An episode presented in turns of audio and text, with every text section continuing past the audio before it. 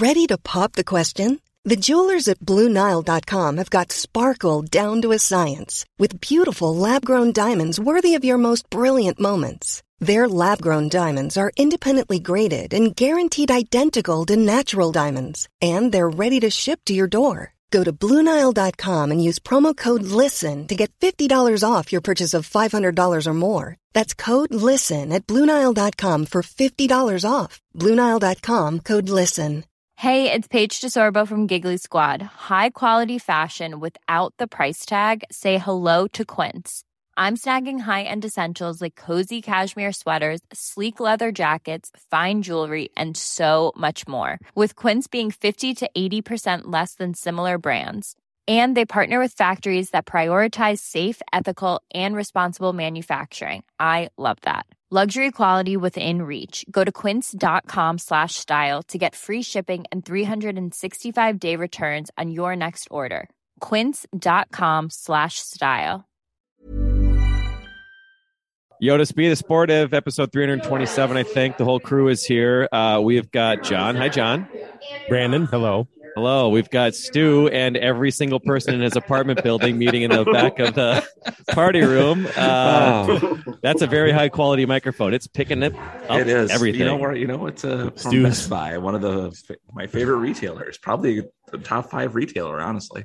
It's a fantastic retailer. It's an artistic choice Those... to record in the middle of a real estate conference. Yeah. That's, that is what we're talking about. How did you know? Oh, goodness. Um. Anyway, good to be here, guys.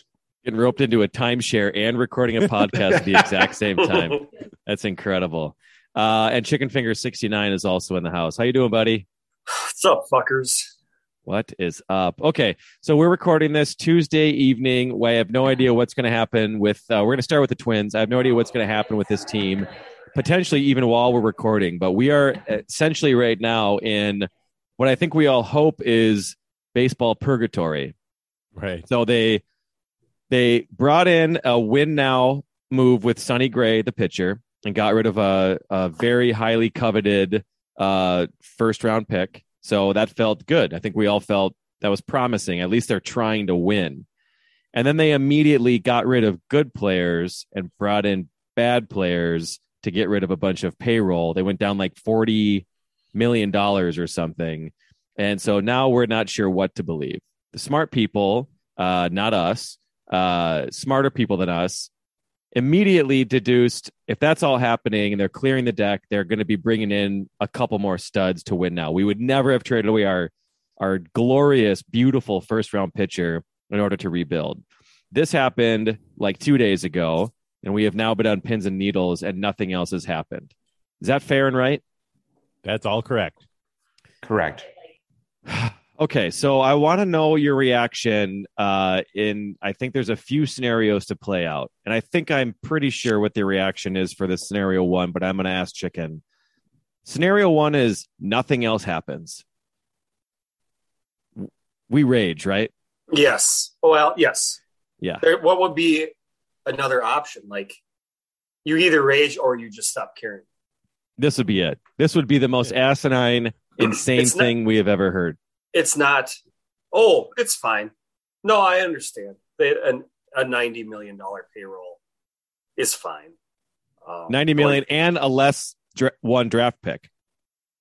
So yes. It's kind of shitty in both directions in that in that regard. That's an oh for two. They, uh, that would not, so they would have gotten worse at catcher, uh-huh. gotten worse at third base. Yeah. Um, I, we don't know who the shortstop, they do not have a shortstop. I guess Polanco would be the shortstop? Question mark. Or, I, uh, I think that, that new Yankee guy who sucks. He doesn't I really play shortstop, at, though, right? Well, he's at third. I thought. Yeah. Well, people say, well, he he's willing to play shortstop. Well, well, so am I. The difference between, well, yeah, if it's the difference between having a job and not having a job, of course he's willing yeah. to play shortstop. I don't think he's very good at it. Um, and they got a better starting pitcher, but they reduced payroll by forty million, like you said. No, rage would be the only option. The only option. This or uh, apathy. As a Timberwolves fan, apathy. I can't stress enough that both anger and apathy are legitimate choices. Right. Yeah.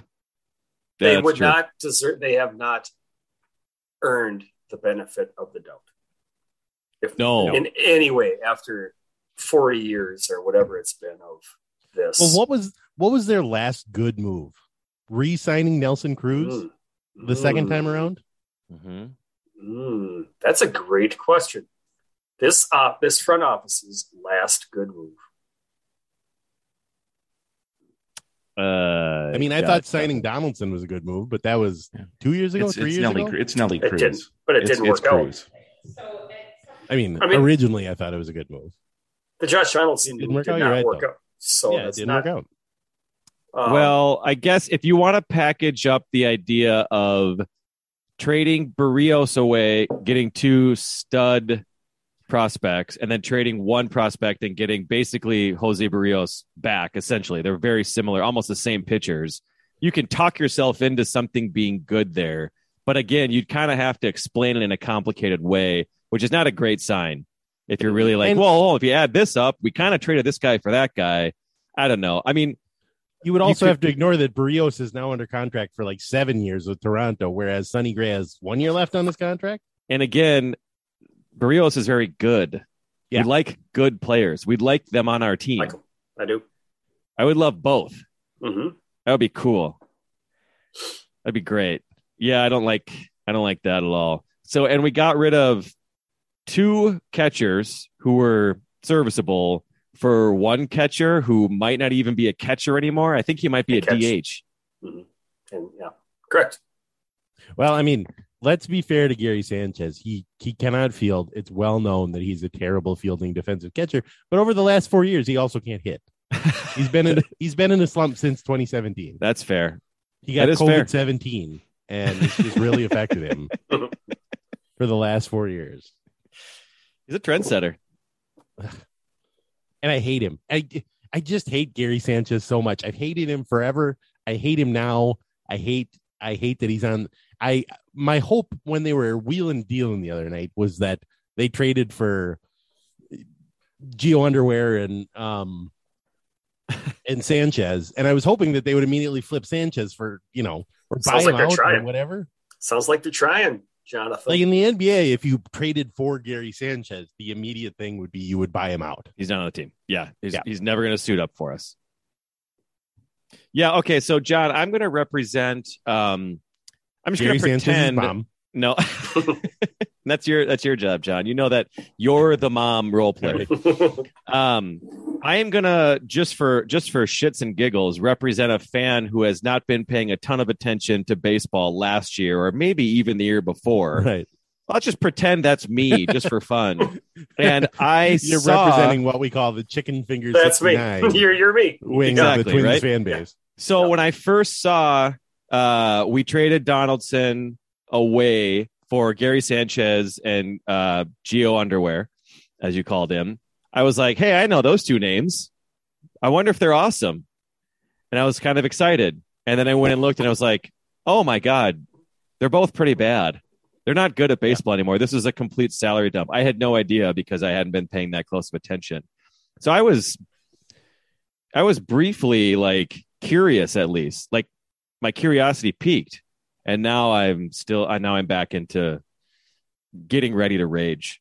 Like I'm not. I'm just sharpening the knives. Just getting ready. I'm doing push-ups, a little pump. It's just it's it's extremely strange to start out looking at the roster and going, all right, what we really need. We need a lot of pitching, mm-hmm. but we also don't have a shortstop. And then on day one, you trade for a shortstop, an unarguable deal, but yep. At least an understandable one. And then by the next day, you don't have a shortstop. You have maybe the worst of the four potential catchers that you could have had yeah. starting back on day zero. You and you have a third baseman that's probably the third best third baseman in your farm system now. I don't. It's just it's not even like everyone talks about, well, this is like a, a dollar for three quarters kind of trades, but it's not even it's like trading a dollar for a, a baseball card of Rick Williams from the Brewers in nineteen eighty-six. It just it has no value and no redeeming quality of any kind. But the card mm. says fuckface on it, so you're probably that is good. good shape there. Okay, so that's scenario one. We agree to rage. Scenario two, that also it seems more. I don't think that scenario one seems as cynical as even we are. I just right now I can't I can't buy that they're that incompetent. I know that they're not great, but not so far. That seems like an absolute unbelievably bad swing. How about scenario two, Stu? What if we sign Trevor Story and that's it? And that's it. That was the big move. We're not raging at that well, point, right? I think you're at least you you don't have the Molotov lit, but you have the bottle packed with oil and rags. Does yeah, that make yeah. sense? Yeah. Because I mean, you're then you then your shortstop is taken care of. You're good, um, and you clearly have the money to make that move, but you still have no starting. I mean, okay, one starting pitcher and a bullpen that is empty. So you still have a lot of needs left, even with a very good shortstop.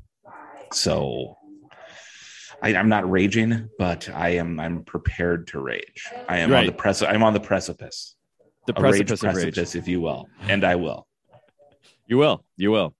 Uh, I think that's. I think that sounds right for me too. Um, and I don't know who it was on Twitter, but a lot of folks were like, "Well, this is all leading to getting Trevor Story," and the point was, okay, like that's that's good. He's great, but that's not every. Like, should and not also be every. The only ones trying to get him. There's right. somebody could like blow him away with an offer. It's not a given that the Twins are going to get him. Which is so and insane to plan? me. Why would you do this deal unless you were completely positive? Unless they were so, I mean, they could not have been that desperate to get rid of Josh Donaldson's salary. There's it just, makes no sense. He's not making eighty million a year. No, no like I mean, it's, it's it.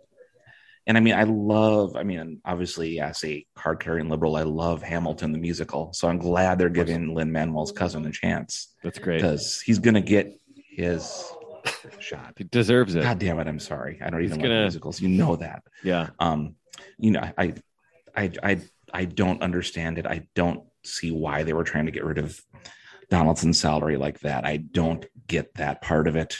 Um, and again, if Story was a done deal, the deal should be done, right? It's been forty-eight hours.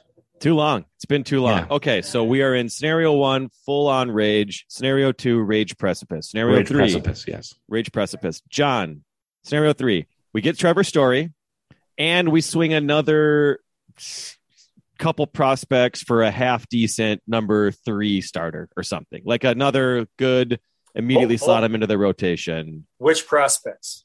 Yeah. Is, is it Austin Matthews or whatever the hell that Austin no Martin, if Austin Matthews for? is involved uh we we rage again unless we get a full number one. Like this is like a our our eleventh best prospect for like a like a Sonny Gray light trade. I do I don't think have the matters. actual names. I'm not and I, I only bring it up to, it's not a joke. I guess it, I, I do mean it. The, yeah. the prospects matter, right? I mean if they they could go land somebody right now if they are willing to give up one, two, and three in their system. Mm-hmm. Um, if they can land a number two starter, a number three starter, without giving up their one or two or three guys. Is that what you want? You want us to get after it?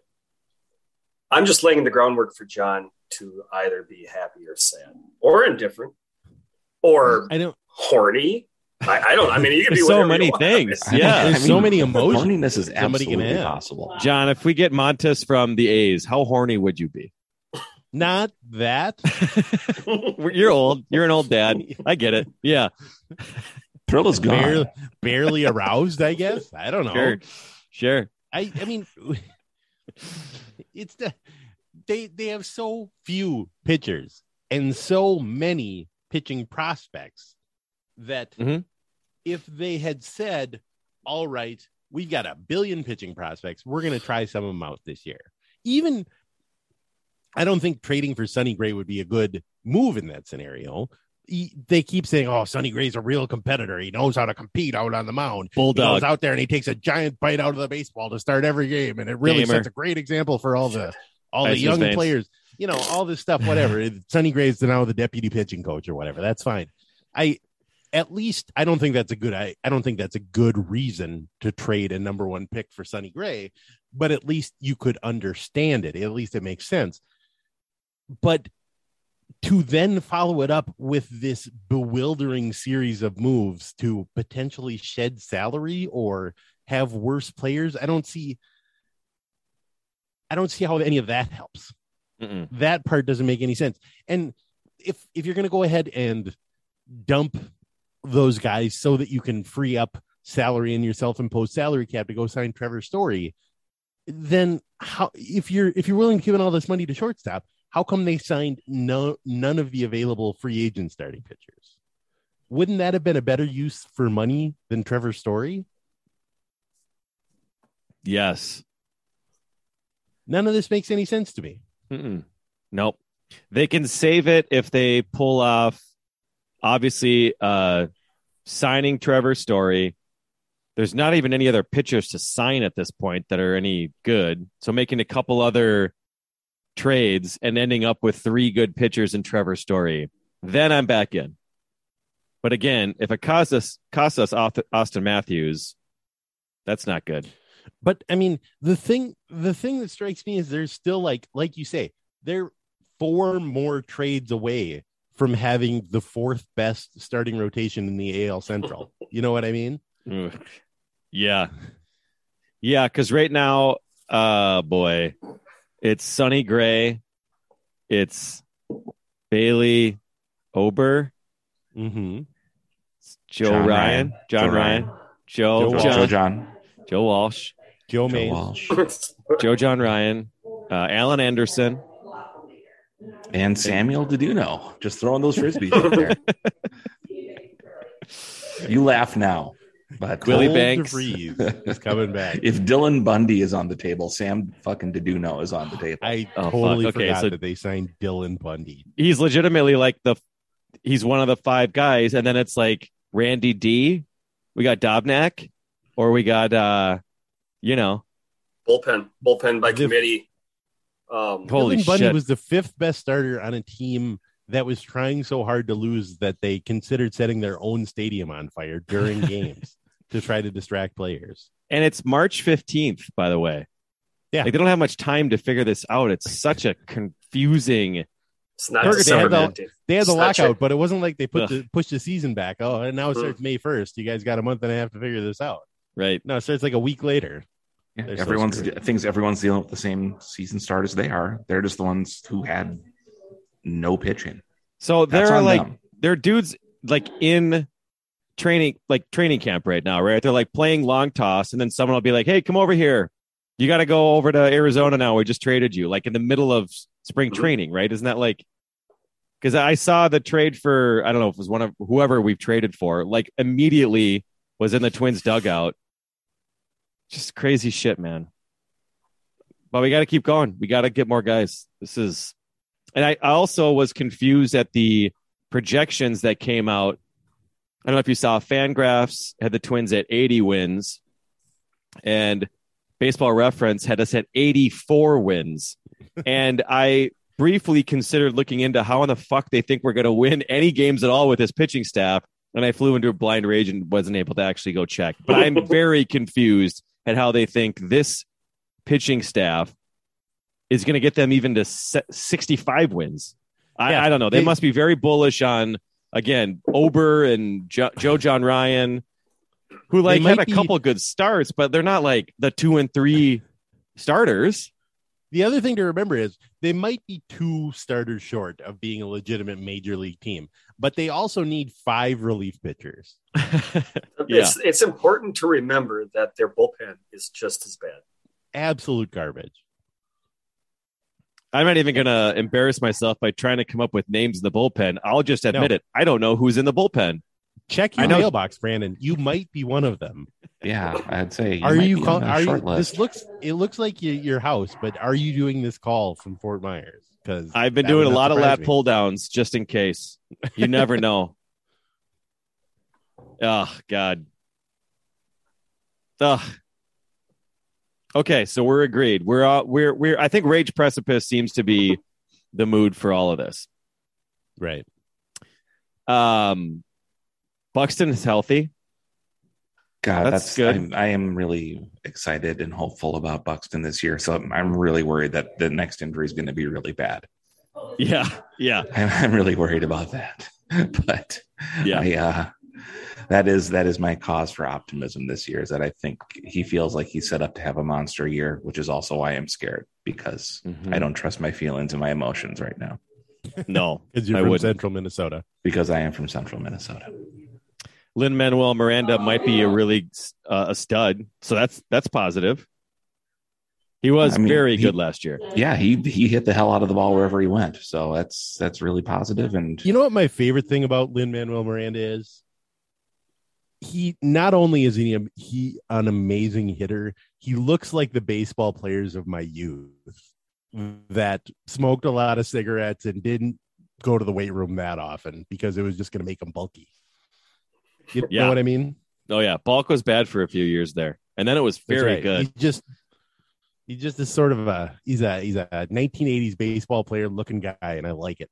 Mm-hmm. Mm-hmm. Not quite at the level of Williams Astudillo, but on that level.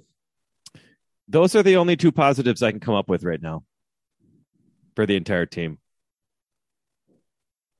I mean, I'm scared for Joe John Ryan and Bailey Ober, because they were good. They, they were very promising last year. That can't continue. You know, there's no way that they're both, we both, we hit on both those guys this year. That's scary to me. Same with Polanco, who's so good, worries me. Can't do that twice. You know, I, know. I, I also want to mention something that my brother said the other day. He, he just sort of casually referred to the curse of Greg Gagne for the Twins at shortstop. Mm. And it made me realize that other than for like, Christian Guzman for about three months in two thousand one. Yeah. It's just been a never-ending series of underperforming Twin shortstops. Oh, my God. Just oh. terrible. Well, like what J J about... Hardy uh... was an amazing baseball player, and then he came to Minnesota, and he oh, I, he hit one fifty that year. And then they and then they traded him, and he like was putting up M V P numbers for three years, yeah. and we had, oh, God, Jim Hoey. Jim Hoey. Everyone remember Jim Hoey? I sure don't. It's some guy named Absolutely. Brett. Like Brett Johnson or something. John Brettson, actually. John they brought Brettson. in Adam Everett, who was a defensive wizard, and he immediately started making three errors a game. Yeah, he kept hitting one eighty. That's important. Kept hitting he had the consistency. Consistent. He's they spelled uh, the name wrong on his jersey. Or the, two and a half feet Minnesota tall. Minnesota wrong on his jersey. He used a nineteen-inch bat. Yeah, it was a mini bat. No power. Uh, who was the the what the guy I hated the most? Um, Andrelton Simmons. Yes, actually, you're right. He's number one for sure. Um, I also did not like, was it Jose Castro, Juan Castro? Very smooth, but just sucked. Mm, yeah. Just very smooth looking, but also ineffective. Tricked a lot there of was, people into thinking he was good, you know? There was Brendan Harris. Oh, there man. There was Brendan Harris. Oof. He was the poor man's Pete Florimone. Oh, man. We got into the remembering some guys part of the podcast a lot sooner than I was expecting. I thought maybe it'd take us a few minutes, but here we are. Uh, okay, I want to do a lightning round because we have other sports we need to get to. Uh, ranking the rules. Uh, so I think let's Can go. You, yeah, recap for us the rules. There are new there are new rules uh, in in the in M L B this year. Some are coming up next year. I'm going to say it. I need you to give me a ranking from six, which means totally flaccid, to twelve, which is full on midnight. Rock hard. Okay. Boner rules. We'll go by the boner rules. B Rs. Um, boner rules. Yeah, the B Rs. Uh, all right, Chicken, you're up. Universal mm-hmm. D H. I don't know what that means. What does universal mean? Oh, Both it leagues? Means, yeah. Yeah. Um, mm, three. Pointing backwards. Oh, no. Oh, no. Yeah. I'd call somebody. All right. Well. Sure. I don't. It's. It means I don't care. It doesn't mean anything to us, obviously, but uh, yeah. it, it, it. I think it'll I can, make. Why I don't care is because we've got the D H. We've had it since before I was born. Uh, I don't give two shits about the National League. No. So I I'm gonna care. get. I'm gonna put an over under on the amount of time you spend watching the National League pre playoffs. I'm gonna say maybe thirty seconds. Yeah, it's like, like while you're waiting some, for takeout, somehow randomly a Cubs game is on and you glance yes. at it and you go, all right, cool. My food's Capital, Capital One commercial. Maybe they throw, they have like some odd highlight in their promoted ad. Yeah. Freddie Freeman is doing progressive or something. You're like, oh, okay. That's it. Yep. Drunk okay. in Wisconsin and the Brewers are on one of these things. Mm-hmm. Right, right. That's the best. Uh, okay, Stu, you're up. Um, back to regular extra inning rules. Uh, the ghost runner is gone. Um, eleven. Okay, that that's good for you. All right. I love. Yeah, just just play a normal game. Just yes. It's just the it's so stupidest gimmicky rule that baseball is. Yeah, made, yeah, eleven. Uh, John, uh, doubleheaders are nine innings again. uh, not applicable. Did you know Six. that they were seven for a couple of years? I did. Well, I really did. I, I, w- I learned a lot reading through just the regular rules today, prepping for this. I was like, no shit. Seven inning double headers. Why? The thing was, I mean, there was like twenty twenty, there were so many random things that happened that I couldn't keep track of them anymore. Like, you could have told me, oh, that year double headers were five innings and all games were seven innings. And I'd be like, yeah, you know, oh, I, I know. think I remember that. I think I remember that every game was a seven inning game that year. Okay. Yeah. Yeah. Not applicable is, is very fair. You're saying yeah. whatever position, whatever time it is beforehand is the same time after I learned that. Right.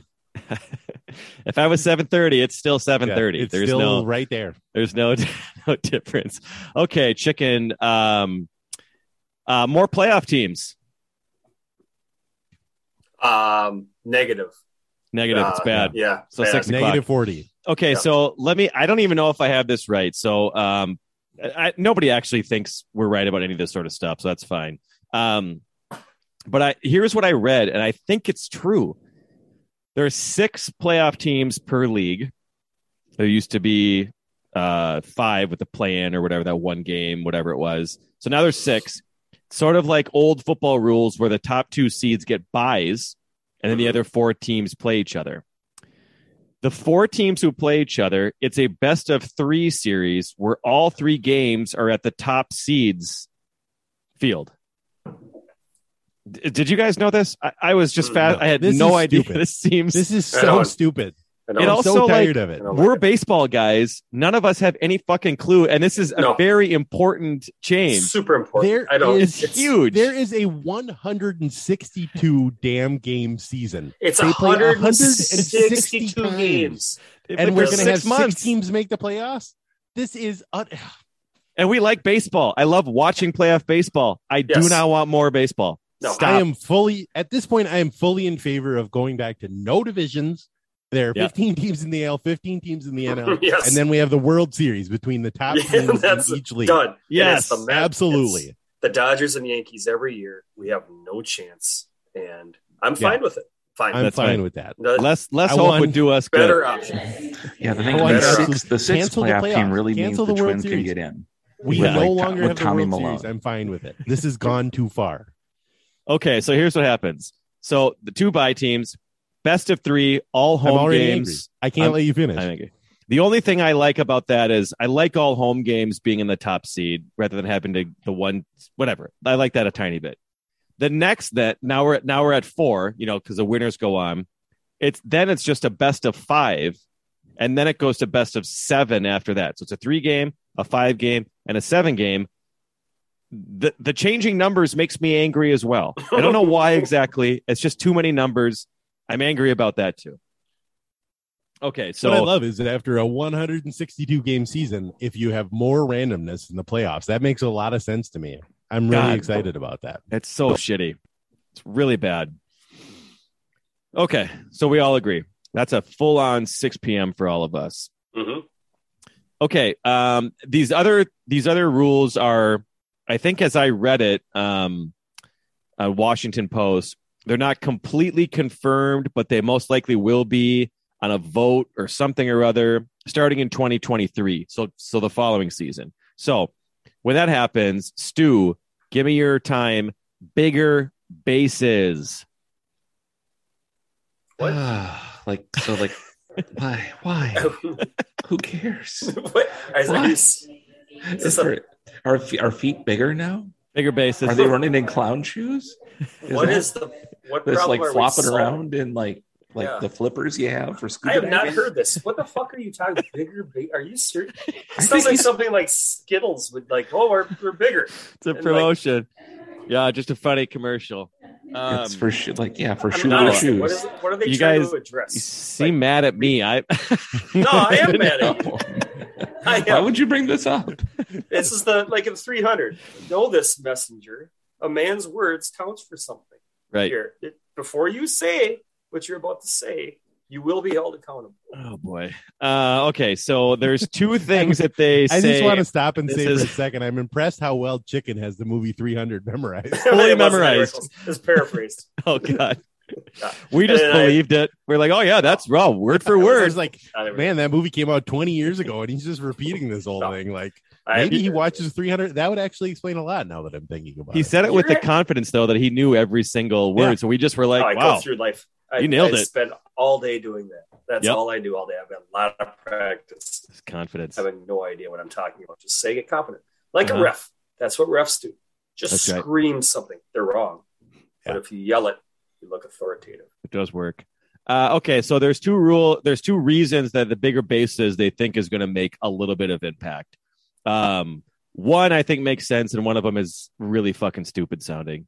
Um, I'll start with the one that makes sense. Uh, one thing that fans have complained about is dudes uh, with this new instant replay, break it down frame by frame bullshit. Is that guys over slide over the base every once in a while? This will help them a little bit. No. Less Don't, likely. You were wrong. That is stupid. That's uh, a stupid reason. Well, don't slide so far. This that's next it. One's going to be worse. Uh, they think that if build you a, build a monument for second base instead of having a base, you can just have like a, base, a t- thing you can touch.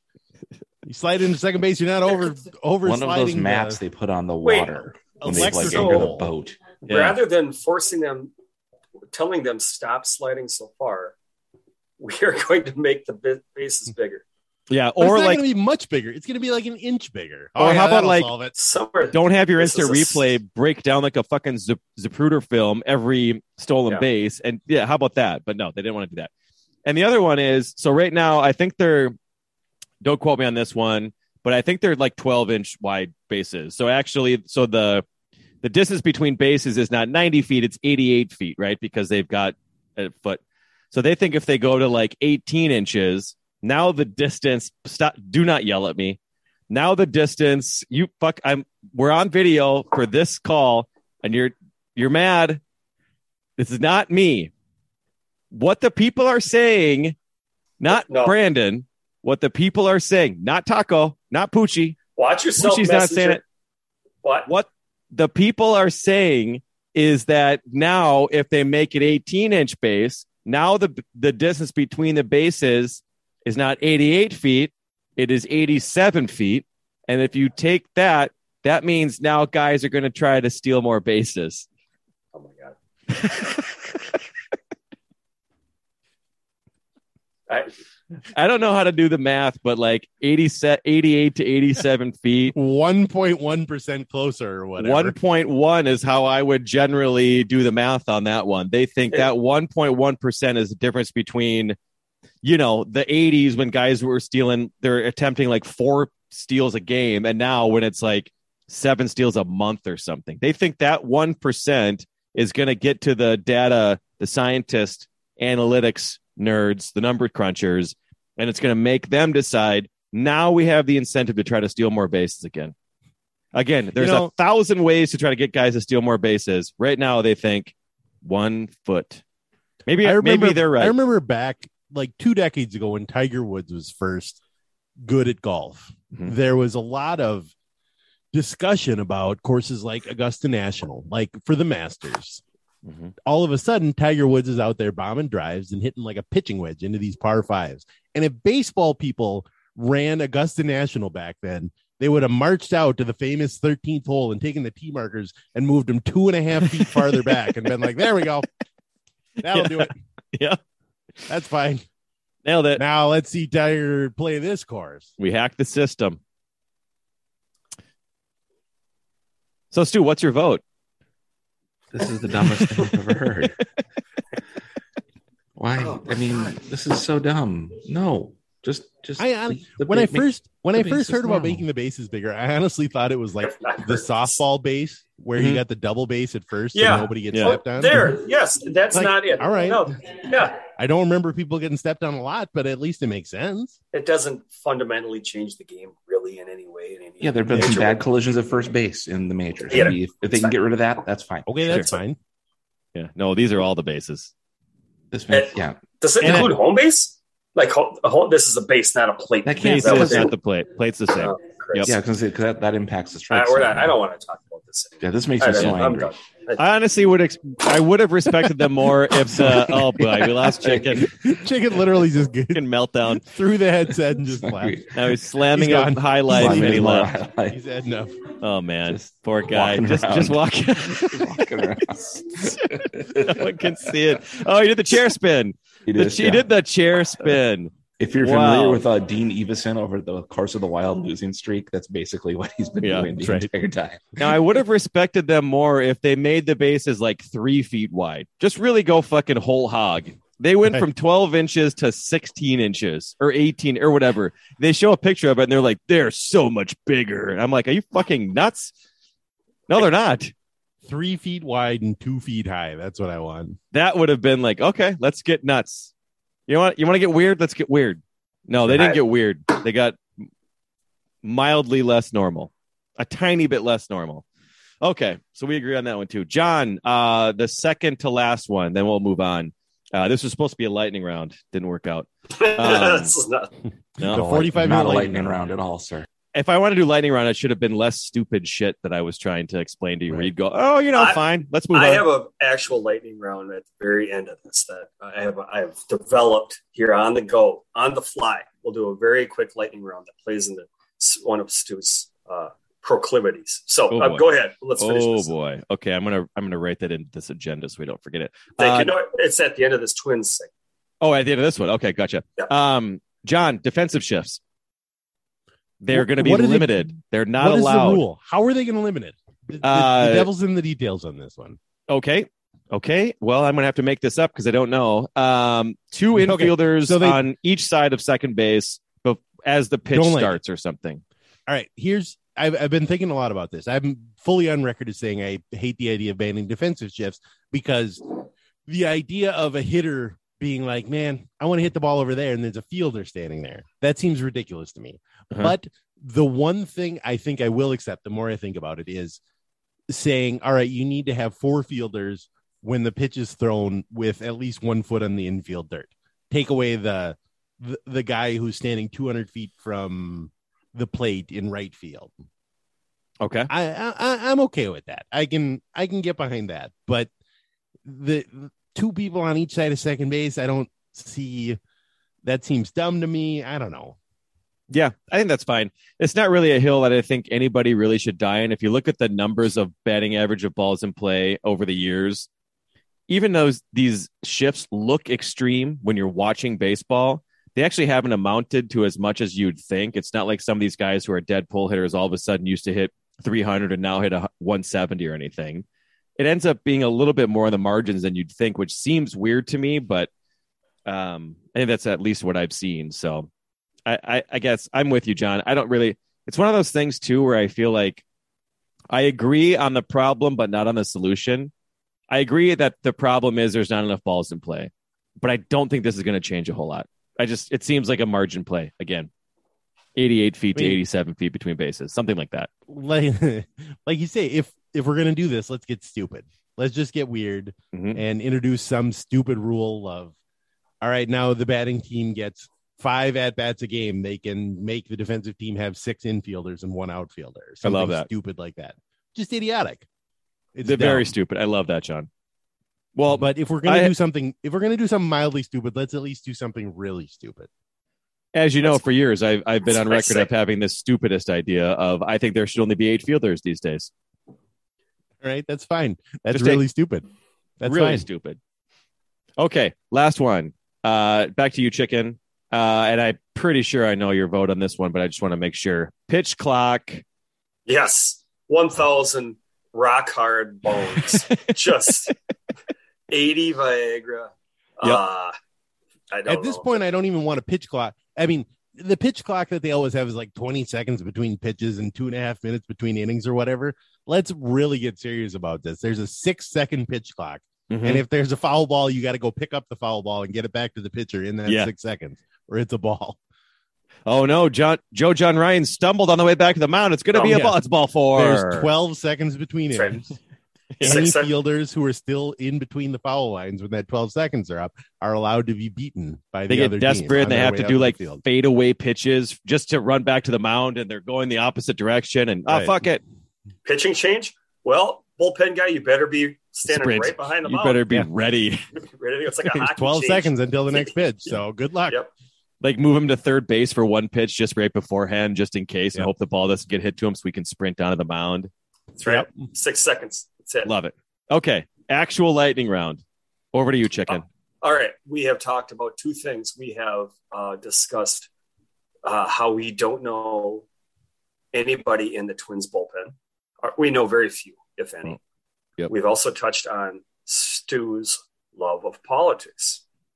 Oh, um, no. Oh, no. So we are going to play a quick lightning round game okay. of, is this a Twins candidate for the bullpen or a candidate for the late Jim Hagedorn's special election for Minnesota House of Representatives District one? District one. The the okay. district we all know and love. I okay. definitely know what district that is. I believe it's my district now. I think. Yes, oh boy, Rochester. I think, oh no, uh, it's it changed. Uh, the Driftless area, Rochester. Gerrymandering. no, I don't. I have no idea. I just made that part. That's a great just gerrymandering. I have, I have no idea. Yeah. All right, and with some of these Twins names, uh, I'm going to take a few liberties with the first name because they are. Some of them might be. Uh, kind of Hispanic, and obviously that means they're gotcha. Pitcher and not a yeah. not living in Rochester, not living in Rochester necessarily. that, that's right. Probably right. not. Uh, Dan Colon. Um, that is a twin.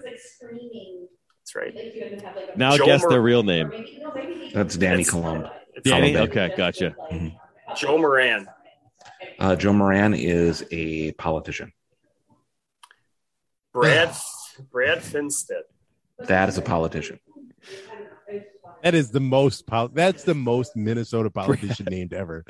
Brad Finstead, R. Wherever, R. Wanamingo, Nick Vincent, R. Walker, Nick Vincent. Boy, Ooh. That's a toughie. Ooh, that's actually an edgy indie film director that Brandon went and saw at South by Southwest in twenty thirteen. It was a thing about vampires who are also drug addicts. They were so um, hot back then. No, that's. I think that is a pitcher. Ooh. Oh crap! That's correct. Uh, oh wait. wow, wow! Richard Richard Painter, uh, Dick Painter. That's Dick a, Painter. that's that is a politician. I remember, I know who Dick Painter is. Uh, There's Charlie a show title ba- there. Charlie Sorry. Barnes. Charlie Barnes is the pitcher. Ian Gabot, pitcher. His dad was a cricket player, John. Oh but wow! Not as good as everyone thinks. No. Ken Nowitzki. Ken Nowitzki, uh, politician. Gotta be. Jeremy Munson. Ooh. Politician. Yeah. No way, really? Yeah. Really? Yeah, state legislator. You're a genius. Bob Carney. Oh, Bob God. Carney. Boy, that's a toughie. I'm going to go politician, but I don't I don't have a lot of confidence in it.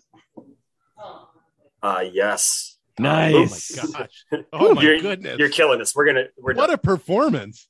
That was uh, incredible. Andrew Elbers. And, well, honestly, honestly, I don't Prime even know right now. He could be a politician. I mean, I'd vote for him. He moved to Manorville, you know. I mean, his want to, his want to is, you know, I did it on the diamond. I can do it for you in the courts. Mm-hmm. But but but Andy, you, you didn't do it on the diamond. I know. No, I I did it for a couple of seasons in the Korean League. No. You just weren't there. We're gonna secede from Casson. We're simply Matterville now. Wow. Eat shit, Casson. Stu, that was an incredible performance. I didn't incredible. have. I didn't I have, have a. I, I will say I didn't know any of them.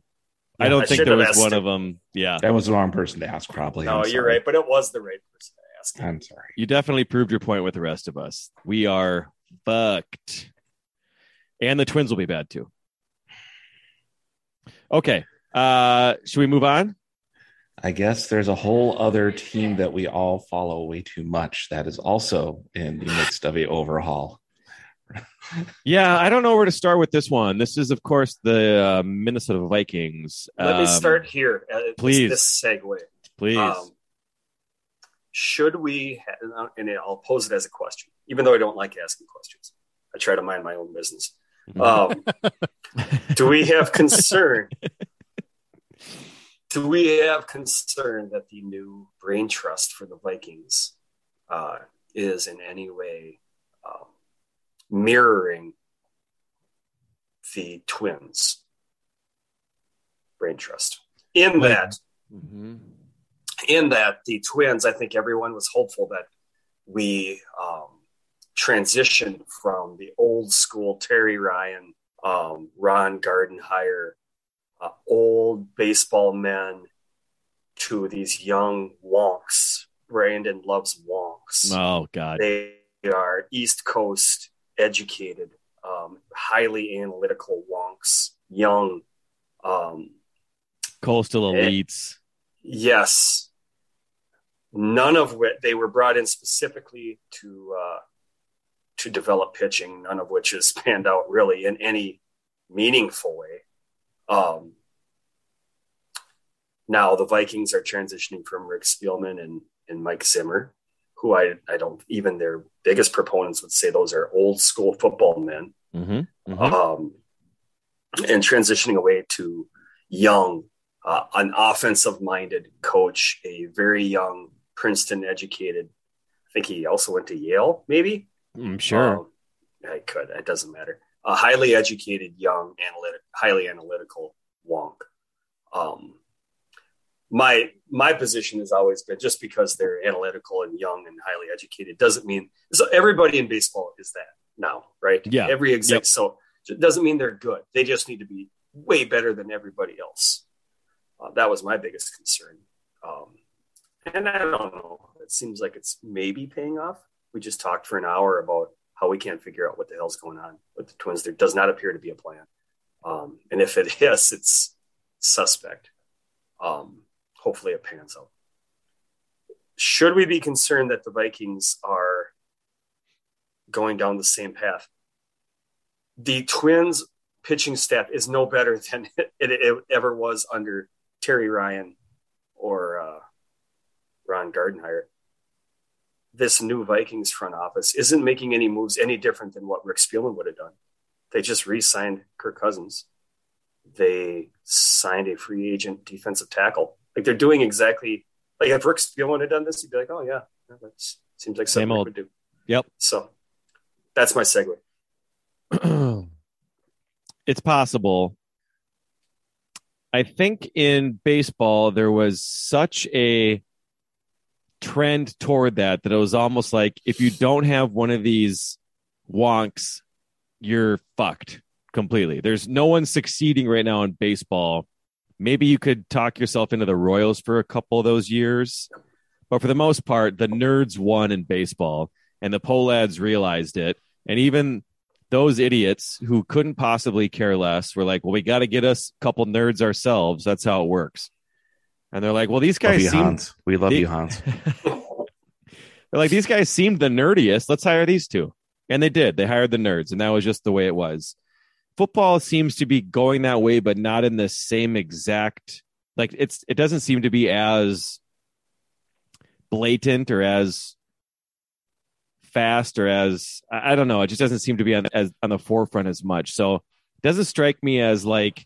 a Polad move of like, let's get some guys who seem to have the broad strokes of what we're looking for and let's move on. Football hires a bunch of old guys um, all the time, and that and it works out. So it didn't seem to me like, oh, we got to get a young guy. We have to get a young offensive-minded guy. Um, so that makes me a little not quite as nervous that these two are just hired because it's kind of the trendy move. But... they fucking re-signed Kirk Cousins, so everything else doesn't matter at all. I don't care. I don't like them. I'm very angry. I will not be a, stop being upset until he's gone. That, I think, is my position right now. I've also had two beers.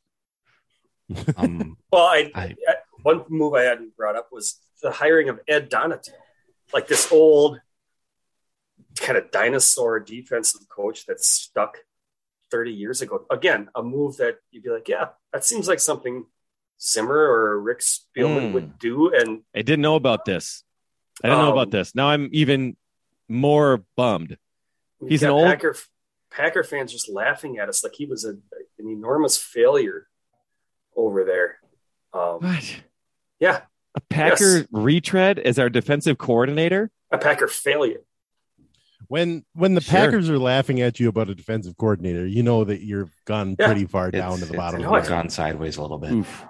Like if they hired some young guy that was, uh, you know, the defensive uh, D-backs specialist coach or something for Packers, and the Packers are like, aha, we don't even know who this guy is. Like, but you could say, well, maybe they know something we don't.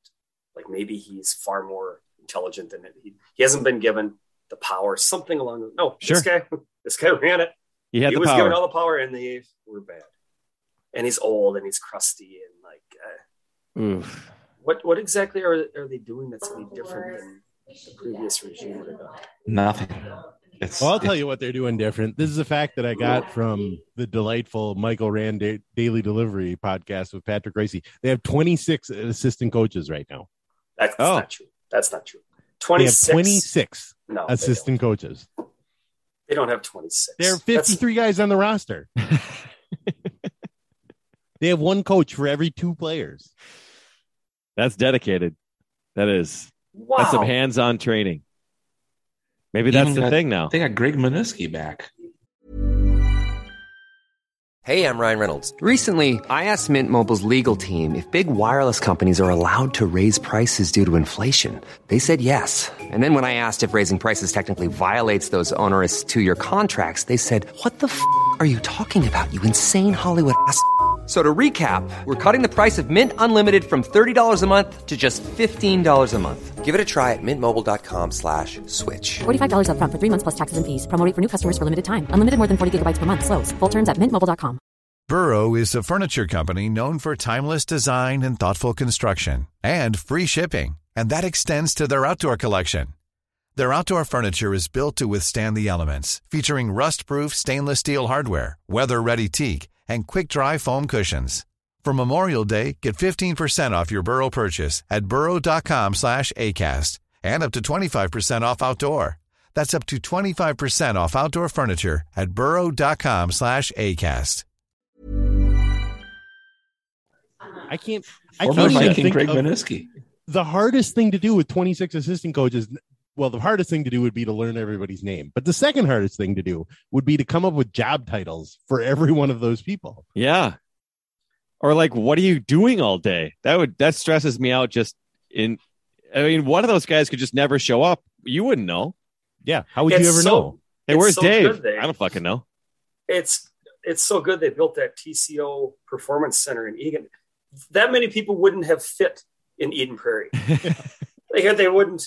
They would have had to. They'd have storage containers out back. Well, yeah, Winter Park had in, seven offices, and Bud Grant had two of them. Where's the defensive coordinator? Well, he works out of uh, the Wi-Fi at Fuddruckers out of France. Like, uh, it's not a good start. I was hoping for some chaos. I was hoping you That's... could talk me out of this. Now, no, there's no, their, no. We're all with you on this. Defense, that's why you should be scared. Well, they haven't had the number of moves, really. It's a small sample size. But I'm looking for something that's innovative or mm-hmm. something that's like, ah, okay, I see this direction they're going there. So far, it's like going transitioning to a three-four. Well, they're still so hard okay. up against the cap. I don't know what they can do anything necessarily. Well, they're hard up against the cap. They just re-signed Kirk Cousins. I know. So they put. I, I'm not arguing with you. I'm saying like, so that's your move because you're hard up against the cap is – to re-sign your highest paid player? I wonder if they looked at this roster and this team's performance and their, you know, D V O ranking and all the other bullshit, uh, just a little bit beyond wins and losses, and said to themselves, you know, this team is not that far away. They could be good. If we just work our magic around the margins, get a little bit better at late game situations or special teams or whatever, and but by for the most part keep it fairly steady, we could turn eight and seven into, you know, whatever it is, um or no nine and eight. That's not, we right. That's we, not right. Not That's definitely not eight and seven. seven nine and, and eight, eight seven and eight ten and nine. nine and eight sounds right. Eight and nine, nine and eight. We could turn that into, I was going to say eleven and seven is where I uh and the beers. Um, we could go from eight and seven to eleven and seven. Sorry, that would be seven. Jesus, um, like turn a couple wins, you know, turn it, turn sure. them into wins, and talk ourselves into it. I was worried that they might think that, and now I'm more worried that they definitely do think that's the answer to success. Is, again, you look at even the Rams, like they they kind of stayed stayed fairly steady um, over the years versus questions to blow it up. I really was hoping they wouldn't come to that conclusion, and I'm afraid that they may have, and I'm sad and bored simultaneously. You know, they'll get a offensive lineman or a defensive lineman or something in the draft, and, you know, make a couple trades here and there and a couple cornerbacks, and then they just go in and it's the same team again. And they go, as we know, seven and four, oh, they, and then they, they go six like and nineteen, and just the regular, you know, the regular wins and losses that we know. They're still going to be a team with no depth if they win those close games. So they get the seventh wild card spot and get boat raced mm-hmm. by Carolina next year. I mean, right. that's and I just don't know how you can expect a thirty-four-year-old quarterback to suddenly become the M V P. I no, just, it, it makes none of it makes any sense. And it's just, yeah, I obviously you give them, you give them a little more rope than you give the boy geniuses, but mm-hmm. it's not a great start. It's not a great, I mean, it's not a great, but I mean, again, you they, they, the cap is an issue for them, and they didn't help themselves by holding on to the quarterback who is the major cap issue for the entire fucking team. Yeah. So. They just don't hate him as much as all the fans do. I mean, obviously there no. was a couple of musical chair shuffles of quarterbacks last couple weeks. Um, obviously, uh, Russell Wilson went to the A F C, and I think there may have been something else. And someone was like, hey, Kirk Cousins is now like legitimately the fifth best quarterback in the N F C. Now's the time to trade him. Well, the other conclusion you could make if you wanted to be these guys of like, we have the fifth best quarterback in the N F C. We should just keep him and run it back. And they just definitely are not as... They're more infatuated with him as every fan who's ever watched him. Well, and I don't he, know if he's the fifth best quarterback. That's great, but the sixth best quarterback isn't that far away from him, and he's probably thirty-two million dollars per year cheaper. yeah, that, that's yeah. the point. That's yeah. The it's point. just yeah, it's just he's, he's it's just the the juice isn't worth the squeeze, as we like to say in the biz. It sure ain't, and we do. I'm in the biz. the business the of show. Biz. The Squeeze and Biz. Okay, there's the show title. Somebody write that one down. Oh, yeah, I'm in the Squeeze and Biz. Oh, uh, yeah. Uh, okay. Um, is there any other, do you guys, I don't know if you have your finger on the pulse of the uh, N F L, but is there any other uh, looming chaos coming in with quarterbacks? Because I feel like there was, at the start well, of the season, I felt like there's a bunch of things that were going to happen. So Deshaun like, Watson, I think. That's where, yeah. Where that's, will he land? That's probably the biggest one, right? Watson's a big one. What about Jimmy Garoppolo? That's fair. Uh, what about Baker Mayfield? I, to have Jimmy Garoppolo on their team. What about Baker Mayfield? I mean, there's they're all shitty quarterbacks, but I kind of like that every year everything shuffles around a little bit, and I just I don't know if the the musical chairs I hope haven't stopped because I was definitely hoping for more. Well, Watson's got to land somewhere. Um, and so you think that will kind of domino effect? Yeah, and that's going to be like the messiest one. Obviously, all the stuff hanging over his head. Um, Jimmy, he's but he's also the best of the actual mm-hmm. talent-wise. He just has more baggage than all the other guys. I think he's um, going to go to Carolina. That feels like the right thing for him. Um, I have some sources. um. Ooh, I did not look at McArdle. No, God, he was a Jaguar. God damn it. I'm sorry. Nice try. I got to do better. I got to be. Steve Smith is who I was Steve thinking Smith. Of. I, abo- yeah. I apologize. Yeah. Steve Smith. Um, I did not look at the Kirk signing all that closely. Does he have a no trade clause? Yes. I think that's right. They basically extended him for a year, helped their cap hit a little bit this year. So that was like what was good for the Vikings, but then what was bad for the Vikings was the no trade clause. And that is very bad for the Vikings. It's not good at all. Mm-mm. Shit. Nope. It's, it's, someone might come with, I mean, no. is, is the Galaxy brain, pl- is the Galaxy brain play here is that they're just going to tread water until Rodgers leaves Green Bay and there's no one in the Central to compete against. Yeah, but that's four years from cap hell. So if no, that were the Galaxy, no, it's too. I like I like your approach. I, but wouldn't the Galaxy brain take in that scenario be, um, get rid of Kirk now, build, spend your next two seasons building, yeah. so that when Rodgers is gone, you are at your peak. Not yeah. that uh, Kirk yep. is gone. So maybe you draft the best quarterback in the draft. This Chicken, I'm, grasp- like I'm, I'm, I'm, I know, I'm grasping. I'm I like this here, man. We're trying hard.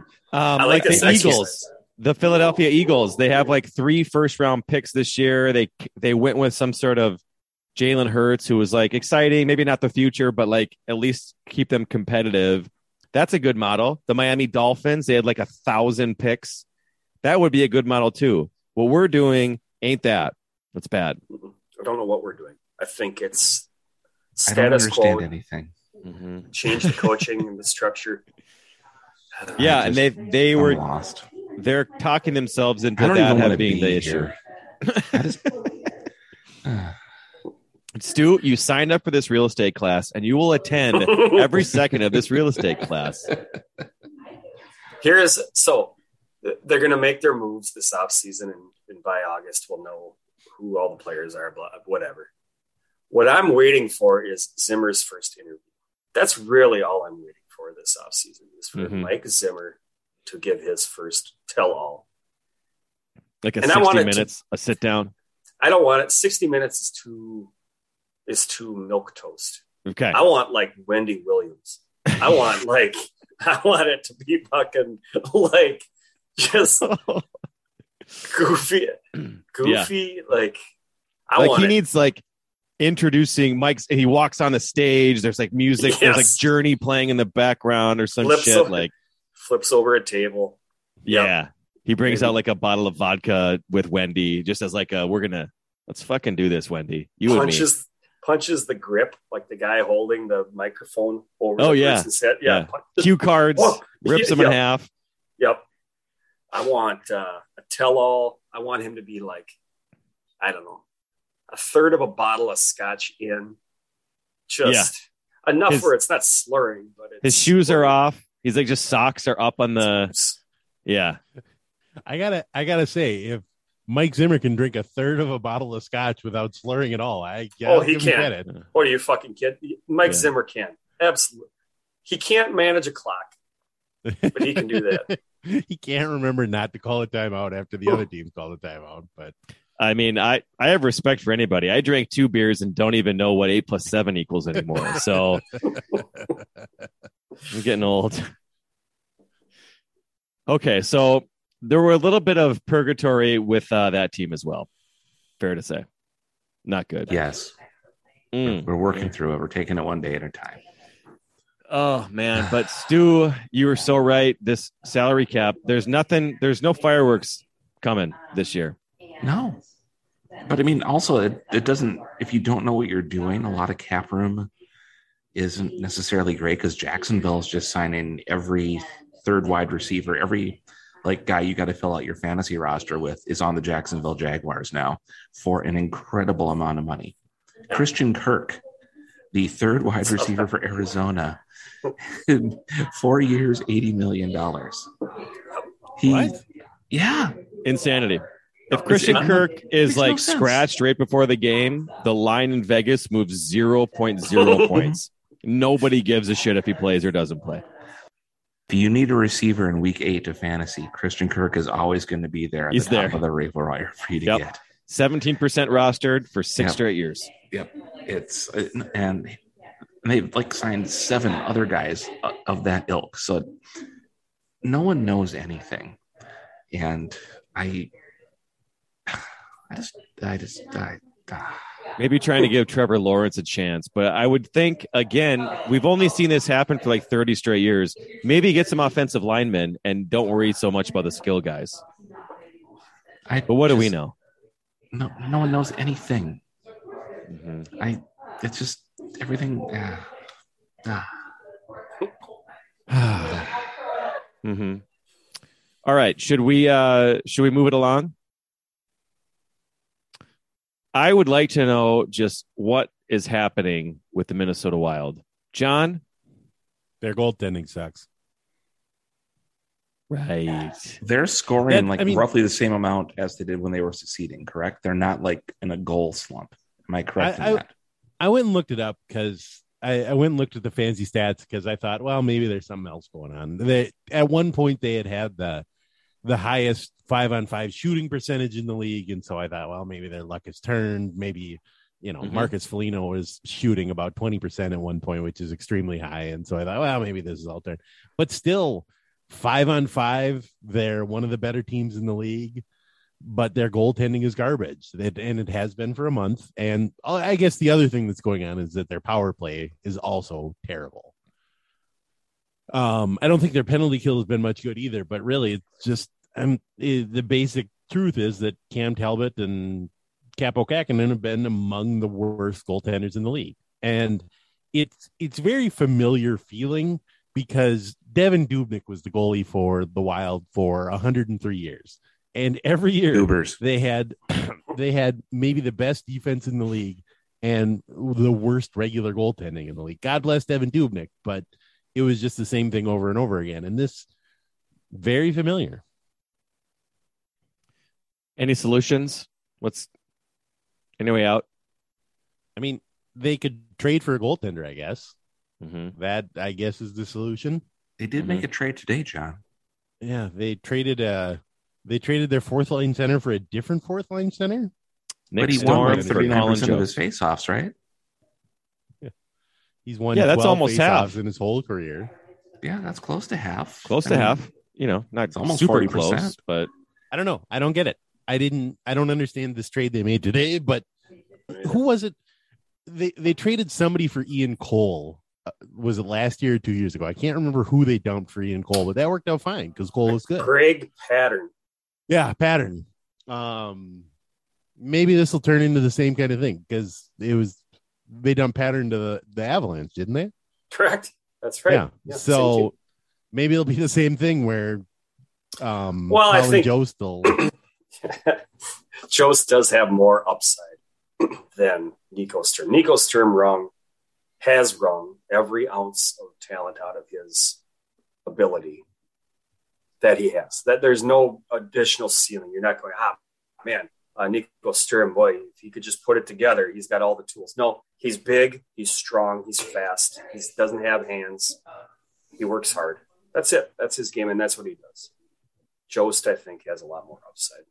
But his best position is left wing, and that is the Wild's deepest position. So what? Are, the Wild have three defensemen whose best position is left wing. They have seventeen so left wings on the roster. That's something. I mean, you, you touched goaltending is the biggest issue. The next biggest issue is defense and their lack of depth. They've got Spurgeon and Brodin. Dumbo was hurt during this slide. He's just coming back. After that, Goligoski. He really well, has been the key to how bad the defense has become. Really fallen off. And then after that, there's an ocean.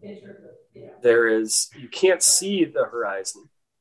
Then there's Kulikov. And then there's a whole nother ocean. Can't see the horizon. Then there's John Merrill. And then ocean. Who they inexplicably love. They love I John Merrill. I don't understand it. He goes out there and he's, I mean, he's silly. He looks kind of, and he's supposed to be fun. He's missing teeth. Um, yeah, I mean, he better good. be hilarious because he's not great at acting.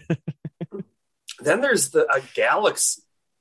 Entire then there's there's um, the distance there's two light years there's the distance to Alpha Centauri. I'm, I'm following. Yep, I know exactly where we're at. Keep going. And then there's Jordy Ben. There he is, standing on the Russian space station. Um, and Forrest Gump wave. You can't even say where Keelan Addison lives in this uh, analogy because they refuse to give him any responsibility. They were just there must be something about him they don't like. So. It's defensive depth is what they're struggling with, and that's where I think they need to. So my overall point is the goaltending has been their weakest spot, absolutely. But if there's any position in sports where suddenly somebody who sucks can become good or somebody who's good can suddenly suck, it's hockey goaltending. Hmm. Like, you're not going to have – like, Nico Sturm isn't going to go score forty goals. That's just not going to – he's not. It doesn't – but I – a goalie who sucks can suddenly become good. That happens. So that's the only hope. Yeah. The hot goalie theory? The hot goalie theory. Well, wow. Yes. Yeah. Never thought of it that way before. That might be it. That might be the key. That's the whole. Also, you have to, with Jost, mm. you have to also understand there's also the change of scenery. Yeah. Some people oh. just need it. Yeah, yeah. The change of scenery and the hot goalie theory. Ryan Hartman. New locker room. Yeah. New locker room. Yeah. Ryan Hartman. I mean, there's a Kevin Fiala, Ryan Hartman. Mm-hmm. There's there's multiple examples on this roster mm-hmm. of the change of, of scenery theory. Who, yeah, is, I mean, who is Iowa's goalie right now? Chicken. Uh, Fran McCaffrey. Well, it was uh, Hammond. And then he got traded to Montreal. So who is it now? Hmm. If only there was a way to. That's a great. I can't. I can't remember the so, name. Such a nobody that I don't even know who it is. It's not. It's not that Hunter Jones kid, is it? It is. It's Hunter Jones. Is it Hunter Jones? Yeah, that's it. All right, let's bring up Hunter Jones. It's time to shine, Hunter Jones. I know you're nineteen years old or whatever. I think they would rather go to that Wolstead than Hunter Jones. I don't think he's down there in Iowa oh, yeah. making everybody big. For Hunter Jones in Saint Paul, otherwise we'd have heard about it. Right. In my opinion, I, I think we probably somebody would have said, "Hey," they would have started a, a, a movement. All right, so we stay the course, and we hope a goalie gets hot. And at, before the trade deadline, acquire uh, some defensive depth. How if many not, days they, until the trade le- uh, deadline? twenty-first, six. Ooh, the N H L trade trade deadline is great because it comes like a day and a half before the end of the season. It's gonna say it. It's all really right. it it really works out for. Oh shit, we gotta have a trade deadline. Playoffs start next actually week. Eliminated oh, geez. From the playoffs before the oh. trade deadline. we gotta we gotta do something about that. Lauren, get over here. Gord, get over they here. Put it in, Gord. Lauren, I like that. Chicken, what do you think that? I, I want you to give me a percentage chance that they trade for Marc-Andre Fleury. Uh, five. Mm, little lower than I was thinking. I was thinking like eleven. Mm. I think Bill Guerin is going to be very, very hesitant to give up a first round draft pick, and that's what it will take. Right. And I don't think Fleury's been much better than Talbot or, or Kakinen, so it's not like he's some sort of savior, but it, um, I think there's just as good a chance that Talbot or Kakinen turn it around as, as Fleury. He, he hasn't been there. Down there, so all right. I you would only want to give up a first round draft pick for somebody you are ninety-five percent sure, ninety-five percent certain is going to do the job. And I don't know that you have that certainty with his stats. And they're in on the bright side. They're boned in their conference if they don't. I mean, they're they're it's a tough conference. Am I? They're, all of their playoff matchups are deadly, right? And they've been poor against all of their those potential matchups. Oh, they're like they're like God. one and six or something against those matchups this season. I don't so want to be not, here. It's not like God damn it. God. Which is why I think I could see them like making a big old splash, like two giant moves, not just one. And nobody thinks it's going to happen, but who would have thought he would have bought out Parisi and Suter. Right. And then he went and did it. So this is a guy that does stuff nobody's expected. Do you want to hear my silver lining for the Wild in their future? I, I, that's all lining. I want to hear. I, I want a small silver really lining, but here we go. So either this year or next year, I can't remember, the Wild have a compensation pick coming their way that I think is, it's either between the first and the second round or in the second round. Because Paul Fenton's draft pick was so terrible, they're never going to sign him, and they're gonna they're gonna get a new they're gonna get a different pick back just because he's never going to play in the N H L. Not Johansson. I love that rule. I'm yeah. pretty sure it's this. It's I this think it's this year. Draft. Yeah. It was such a bad draft pick. They they spent their first rounder on a Swedish defenseman that even like even like Sweden's World Juniors team was were like uh, he's not actually on our radar. He's the perfect age. This is the age he should be, but he's not really going to be on our team. I feel like yeah, I remember this. He wants to be in How... Lars von Trier movies. Uh, yeah. He only uses natural light in in his student films. He has how no many... interest in hockey whatsoever. How long ago was this? I feel like we talked about this, and they were like, you guys were like, been, this guy fucking sucks, ago. Right? It was your brother-in-law yeah. drafting a kicker first round in his fantasy football draft. Everybody's like, what? So when you, when you look at draft picks, the Wild have got an extra one coming their way just for suffering for the last few years from that terrible pick. You know what's a good silver lining when it takes like seventeen minutes to explain what's actually happening? It's all we got right now. That's all we got. Uh, do you want to play our famous game where I ask you what Hockey Reference says their percentage chance of winning the Stanley Cup? All right, let's do it. Jonathan say, is giving us oh, a two percent. On I'll, say, I'll say nine. Uh, it's right in the middle. four point three. Hmm. four point three percent. That was, yeah, Stu accidentally was on. Ask mute. Mister Puck, that is where I was going to land. So. Yeah, yeah. He, he texted me that exact thing. He just said he wanted to give you guys a chance. He he knew it. I am curious how far it's gone down during this skit, because there were articles being written in publications that were on the internet.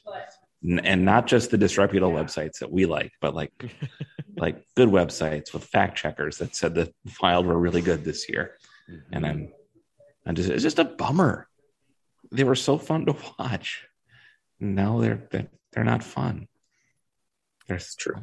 They're, they're sad. That's true. I'm sad. uh huh. Yep. Yep. Okay, should we move on to the most stable franchise locally? But at least we got the Timberwolves, everybody. The Minnesota Timberwolves. This. None of this Where, makes any sense at all. What are you people thinking? The least None amount of, of drama, the most stable, steady Eddie. You can set your watch to these guys. Don't do this. Competent. Don't no drama. Nothing messy. Sense. Zero chaos. So scared right now. Tune in and you expect to see a competent team, and you know what you get? You get a competent team and a well-played game. Crisp, well-coached. They like each other. All of it's happening. Our Minnesota Timberwolves. I can't understand it. I don't understand anything that's happening. Every night. They just are pretty good. Just all season. They're just pretty good. They lose a couple. They win a couple. Mm-hmm. They all get along. Pat Bev is just t- is taking the T-shirt cannon and shooting T-shirts to the kids in the crowd. During a game, During a guy game. playing in the game grabs a T-shirt cannon and fires him off into the upper deck. And it was just, it's just good, clean fun. You Carl know? Anthony Towns is burying the best coach in N B A history. the, he scored most sixty points. He scored thirty-two points in one quarter. They kept I, guarding. They never put a different guy on me. He's like, I guess I'll score every time. And you know what? He went and did it. He's the most clumsy looking human being I've ever seen in my life. Flailing elbows. He looks like Elaine Dancing, but on a basketball court, and somehow makes every shot. It's all, it is all happening. Chicken. None of it, none of it yeah. makes sense. Can I bother you for a comment on this one? Oh, yeah. He's just what? been shaking his head. What He's place just... are they? So after all this success, they are so fantastic. What place are they in? in the they're or, excuse me, they're in, the, in the seventh conference. place, seventh place look, out of fifteen. Yeah, the look on Chicken's face is exactly the look that he would have if one of us was like, "Well, we're going to have to have another intervention for Brandon." Uh-huh. Yeah, I was going to say the look on his face is the exact look when I told my stepdad I was going to spend all my money on putting some subwoofers into my car when I was in high school. I was like, I'm going to get a couple twelves in the back, and then I might get some pretty good six by nines in the front, you know, for a little more treble. And he just like shaking his head, like not really judgmental, just kind of sad. Like, I get it. I think I probably was at one point as dumb as you. I don't remember it. I don't know that I was, but it's possible that I was. It's just a sympathetic. Yeah, I have a I have a follow up question, Brandon. Did you put those speakers into your car? I did. Second follow up question: what kind of car was it? It was a nineteen ninety-one Mazda Protege. Third follow up question: have you always been this awesome, or did it just start then? That was the that was it. That really unlocked some stuff for me as a human. Uh, no, they blew out. Uh, they were uh, cheap. They were aftermarket. I got totally screwed. Um, and he was right. I should not have thought that that was a good idea. They were like, I don't even know what Craigslist was back in nineteen ninety-nine, but I somehow had found some, maybe it was, must've been like somebody's older brother or something was selling some, and they blew out.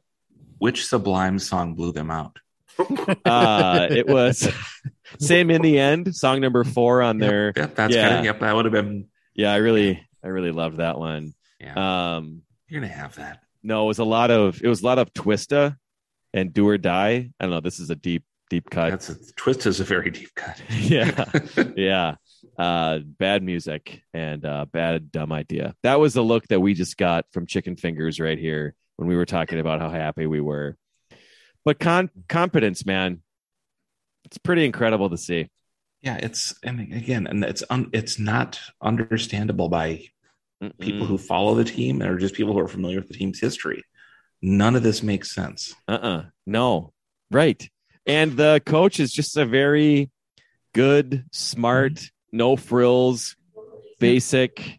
Like when they when they ate shit against Orlando, the worst team in the N B A, then they turned around and beat the best team in the East in Miami. Yeah.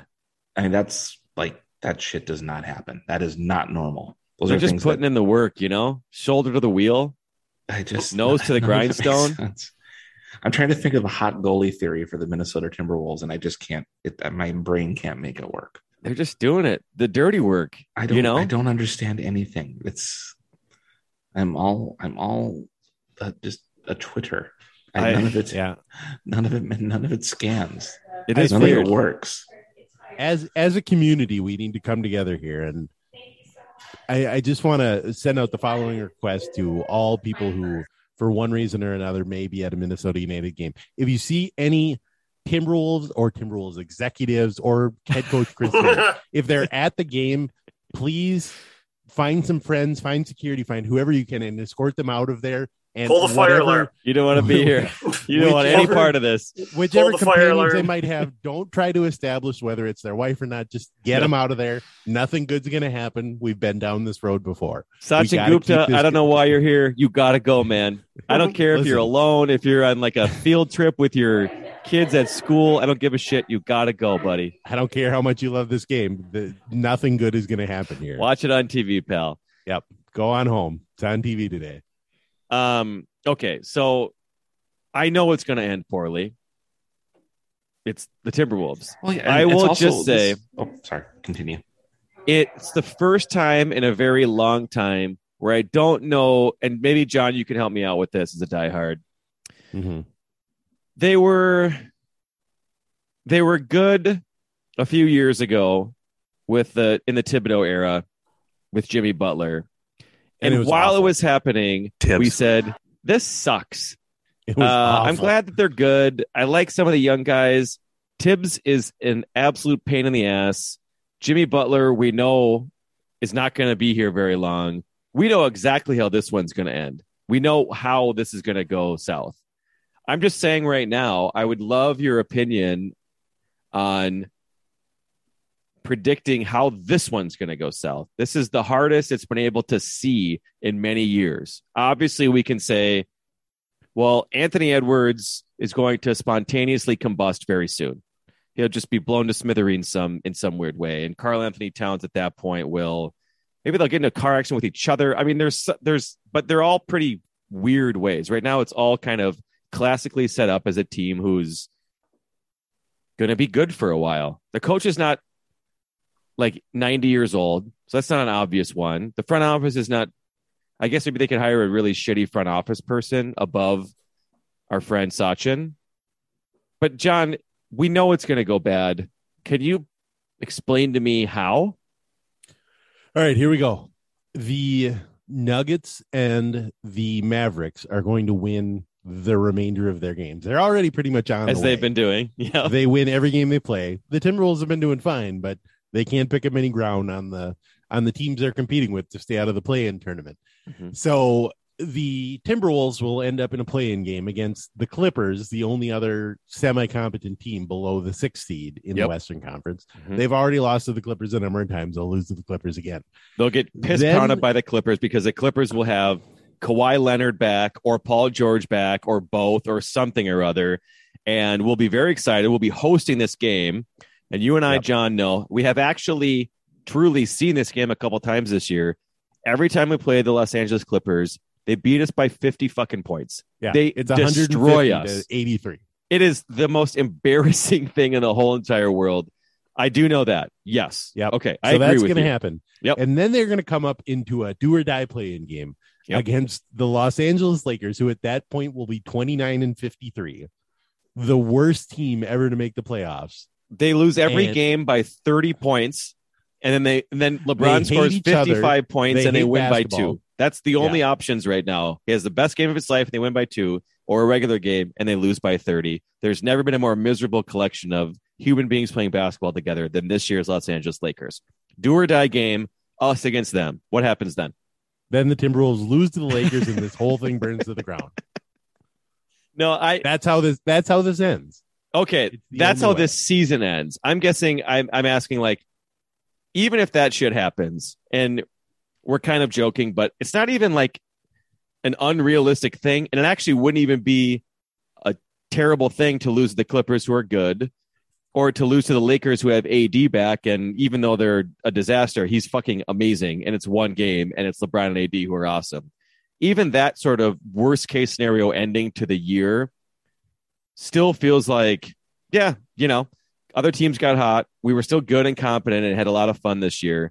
I'm wondering if you think, how is this all, like, all gonna go bad? Like, this whole run of this crew.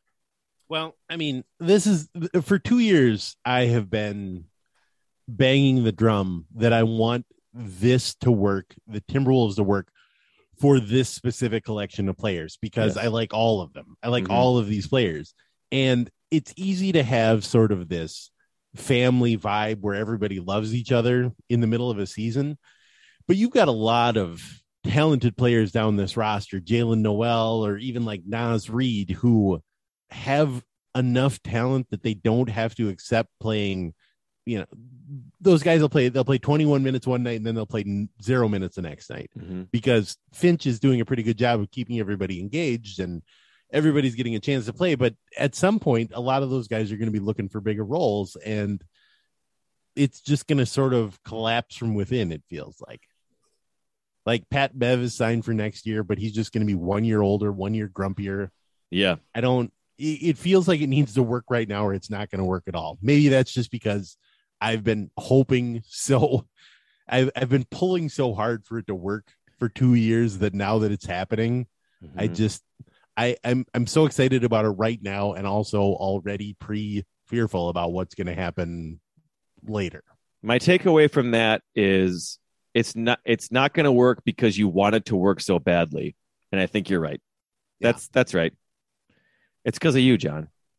Yeah, well, I mean, it's been it's been utterly amazing over about the past month, because we've been talking on this podcast for two years about how, uh, you know, I've been saying ridiculous things like I wouldn't trade Jared Vanderbilt for Ben Simmons under any circumstances, not even straight right. up. Yeah. And because I want I like Jared Vanderbilt so much and I want him to succeed, and I want I want the Timberwolves to win, and I want everyone to love them.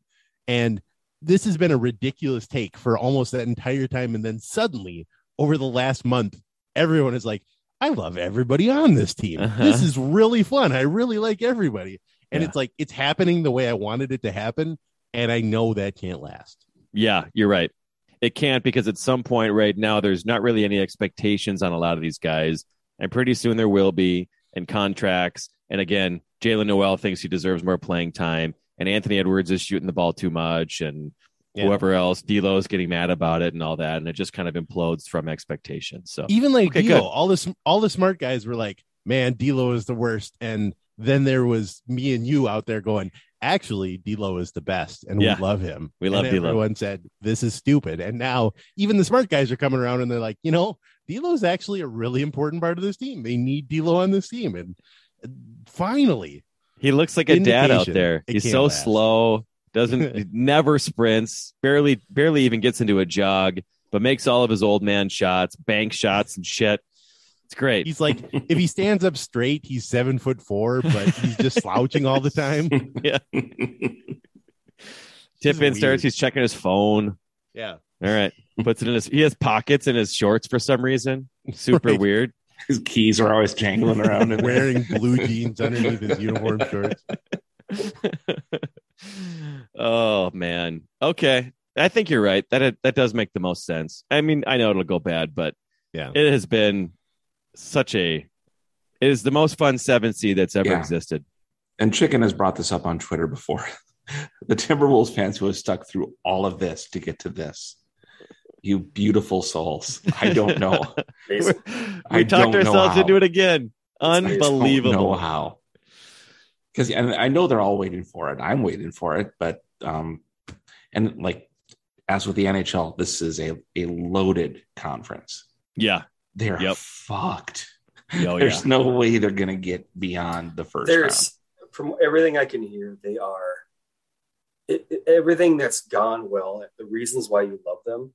This is so fragile. Like you, anything beyond a whisper will just tear this thing apart.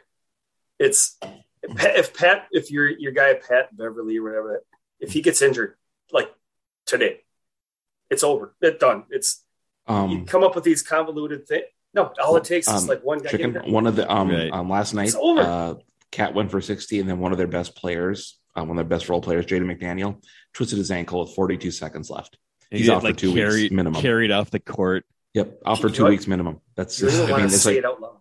You want yeah, to it's right there. It's right there. It's whisper it is fragile. Success. It's yeah. so fragile. It's like people this, like it's like all of like Brittany Griner's people saying, "Hey, don't talk about this shit." Russia's going to hold her for ransom, and then everyone's like, "Oh, Brittany Griner," and then it's like, "God damn no, it, shut pretend up." Pretend we don't care. Shut Just up. Don't say her name. Just pretend you don't. You don't even have to pretend to hate women's basketball. All of you hate women's basketball. We know that. It's shut easy. Up. It should come natural to you. Yes.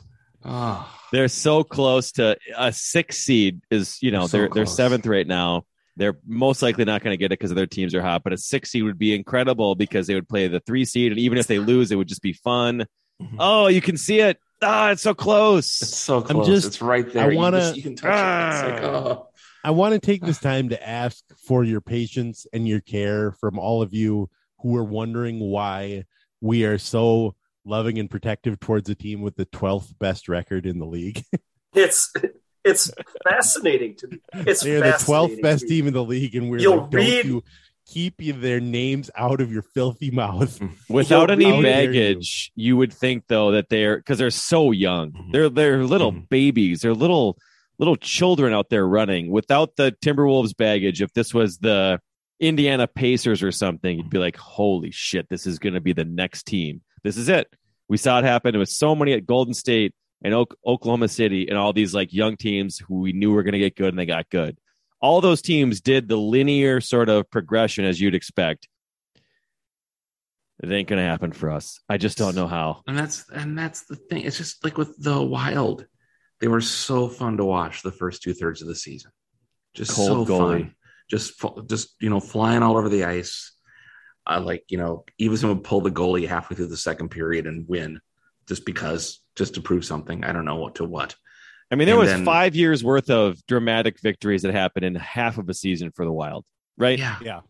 Every other night was some insane, as you were talking about, pulling the goalie, coming back for three goals down. Man, it was just uh, fire wagon so, in yeah, a way. The whole fire wagon. All the there fire was, wagons. There was fire wagons upon fire wagons. It was... It was like infinite fire wagons. Fire and, wagons all the way down. Yeah. And like and the Timberwolves have been the same way. Just fun. They've been enjoyable to watch. Uh, unlike the entire Viking season, both the Wild and Timberwolves have been absolutely worth whatever. If you can find Bally Sports North on any platform, I don't think you can. Yeah. Legally, I don't. There's no legal means in which to find that. that network. God, I but fucking hate can. that app so much. I stole my so five different ways for Bally and it never works. At a time. It's so horseshit. Oh, yeah. So I stole it from my buddies. Uh, he has got cable. And so I got him to set up an online account or whatever. And he sent me his login and it worked for a few weeks. It was great. I mean, when it worked, you know, a lot of times it, it would just kick me out or whatever.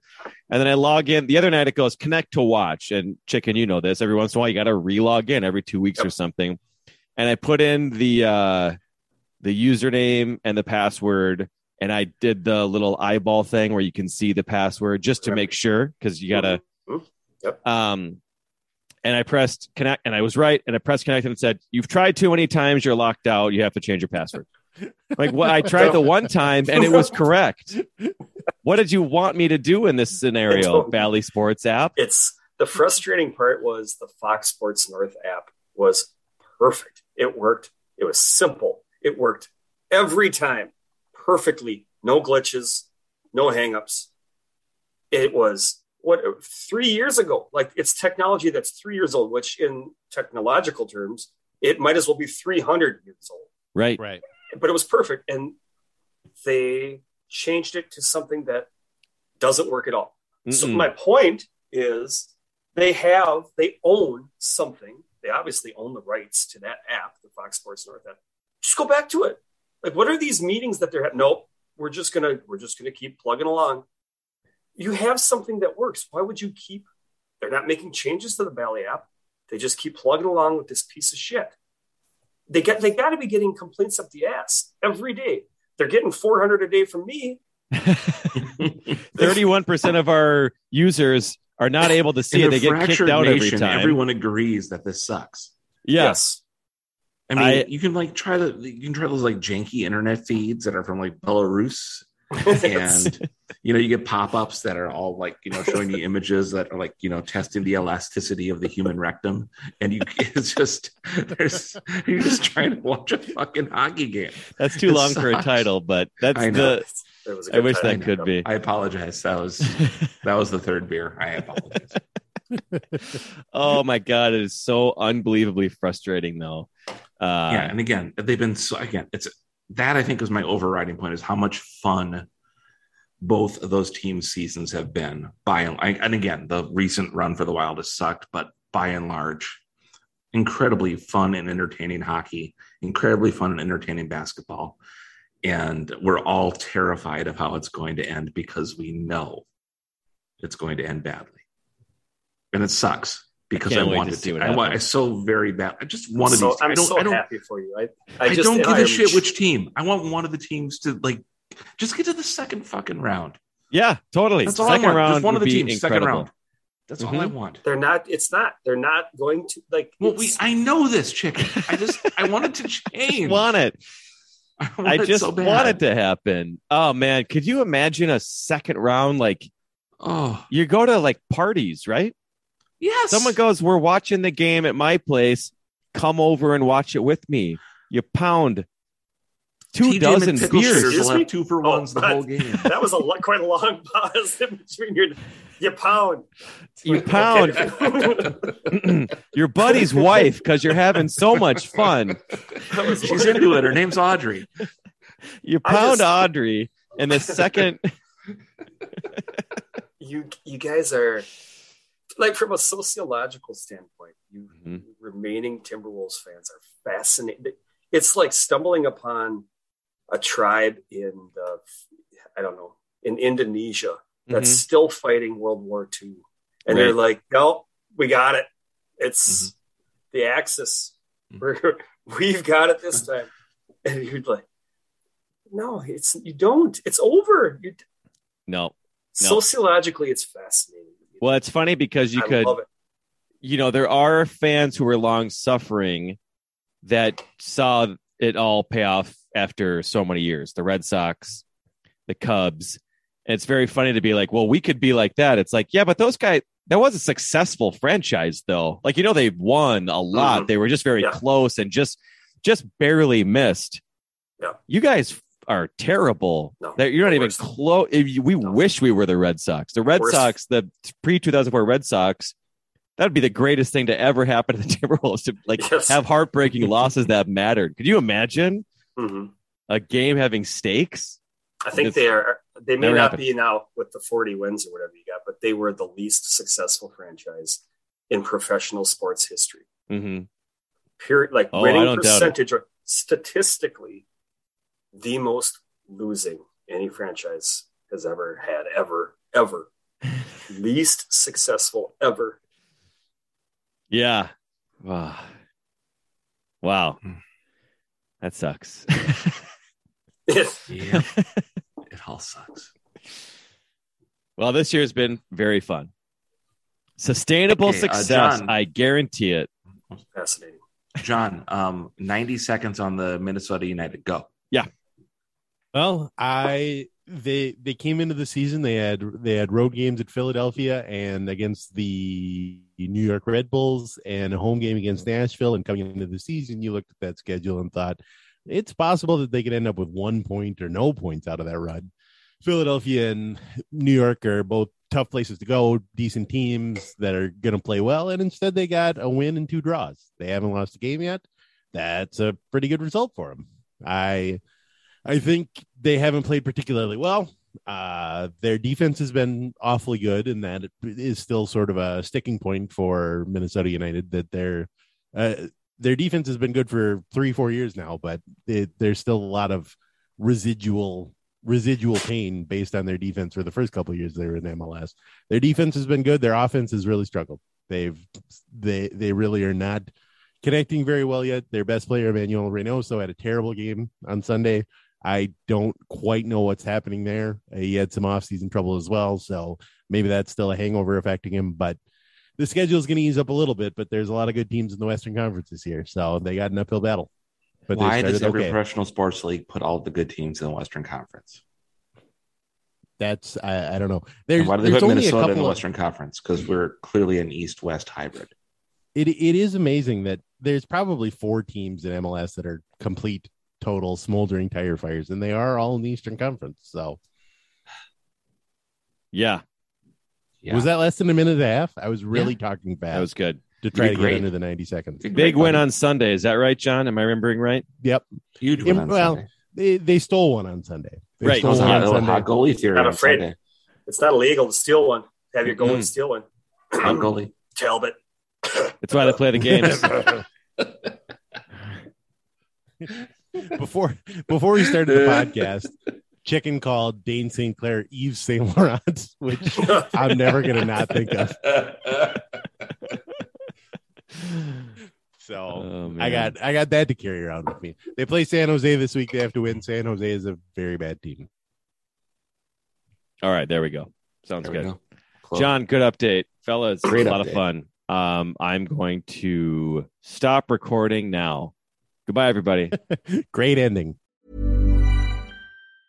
Mom deserves the best, and there's no better place to shop for Mother's Day than Whole Foods Market. They're your destination for unbeatable savings. From premium gifts to show-stopping flowers and irresistible desserts, start by saving thirty-three percent with Prime on all body care and candles. Then get a fifteen-stem bunch of tulips for just nine ninety-nine each with Prime. Round out Mom's menu with festive rosé, irresistible berry chantilly cake, and more special treats. Come celebrate Mother's Day at Whole Foods Market.